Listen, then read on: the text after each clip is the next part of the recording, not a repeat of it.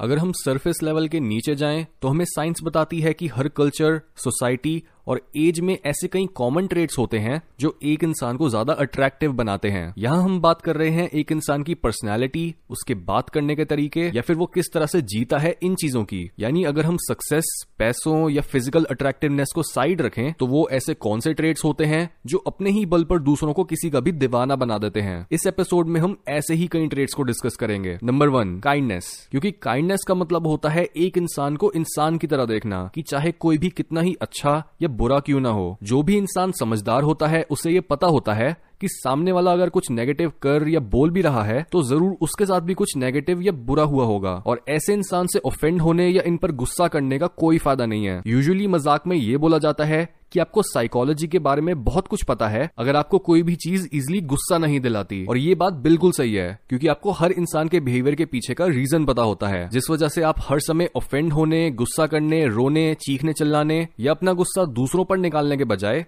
सबके साथ थोड़ा काइंड रहते हो और नफरत की जगह प्यार बांटते हो। जिस वजह से ये ट्रेट दूसरों के लिए काफ़ी अट्रैक्टिव होता है। Number two sense of humour और खुद पर हंसने की एबिलिटी क्योंकि लाइफ हर इंसान के लिए ही मुश्किल और दुख से भरी होती है। लेकिन जो भी इंसान किसी को भी हंसा सकता है, वो दूसरों के लिए बहुत अट्रैक्टिव होता है। इसके साथ ही जो इंसान खुद पर हंस सकता है तो उस केस में भी उसकी ये एबिलिटी एक स्ट्रॉन्ग करेक्टर की निशानी होती है। ऐसा करने से एक इंसान ये नहीं शो कर रहा होता कि वो दूसरों से कितना सुपीरियर है, बल्कि वो दिखाता है कि वो भी बाकी सबकी तरह ही है, और वो भी गलतियाँ करता है जिस पर उसे भी हँसी आती है। इस तरह से दूसरों के साथ हंसकर कुछ देर के लिए हमारी सारी टेंशन दूर हो जाती हैं, और दूसरे लोगों को भी हमारे साथ रहना पसंद आने लगता है। नंबर थ्री सोशलाइज करने की एबिलिटी सोशलाइजेशन एक ऐसी स्किल है जिससे हम एक सोशल ग्रुप में पार्टिसिपेट करते हैं और खुद को सिचुएशन के अकॉर्डिंग ढाल पाते हैं। जो भी इंसान सोशलाइज कर सकता है, उसे ये पता होता है कि क्या बोलने से दूसरा इंसान अच्छा फील करेगा, क्या करने से सामने वाला कंफर्टेबल और रिलैक्स्ड होकर बात करेगा और कैसे दूसरों की अटेंशन अपनी तरफ़ खींची जाती है। क्योंकि ये मैटर नहीं करता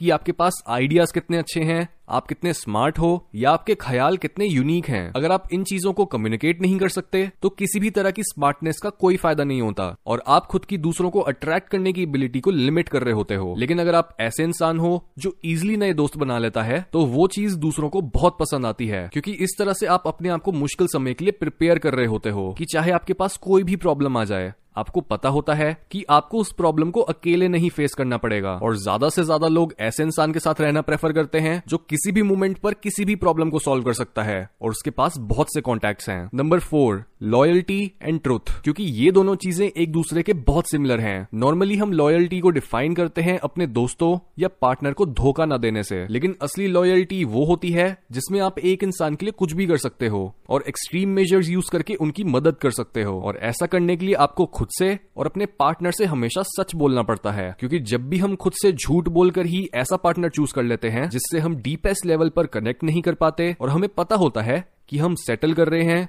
और हमें एक बेटर पार्टनर मिल सकता है, तब ये झूठ हमें एक रिलेशनशिप में अपना हंड्रेड परसेंट देने से रोकता है। जिसके बाद हम चाहे उन्हें धोखा ना भी दें, लेकिन उनमें उतना इन्वेस्टेड ना रहना ही लॉयल्टी को तोड़ने के लिए काफ़ी होता है। इसलिए अगर आप ज़्यादा से ज़्यादा लोगों की नज़र में अट्रैक्टिव बनना चाहते हो तो सबसे पहले अपने स्टैंडर्ड्स को बढ़ाओ और सिर्फ़ उन्हीं लोगों को चुनो जिनके लिए आप अपनी जान भी दे सकते हो। उसके बाद उन्हें ऐसा फील कराओ कि आप उनमें हंड्रेड परसेंट इन्वेस्टेड हो और उनको ग्रो करने में पूरी मदद करोगे। और अगर वो इंसान भी यही सेम चीज़ करने लग जाता है तो ऐसा रिलेशनशिप कभी नहीं टूट सकता। और ना ही आपको ये फीलिंग और सिक्योरिटी किसी दूसरे इंसान के साथ मिलेगी। नंबर फाइव पैशन आजकल की निहाइलिस्टिक एथियस्टिक और लॉस्ट जनरेशन के बीच ऐसे लोगों को ढूंढना जो लाइफ को डिनाई करने के बजाय पैशन और जोश से भरे हुए हैं, ये चीज़ बहुत मुश्किल हो गई है। जिस वजह से किसी भी ऐसे इंसान को देखना जो हमेशा motivated full of energy discipline और फोकस रहता है, ये ट्रेड्स उस इंसान को झुंड के बीच अलग ही चमक देते हैं। और वो इंसान सबसे अलग लगता है। जब भी आप ये क्लियर कर देते हो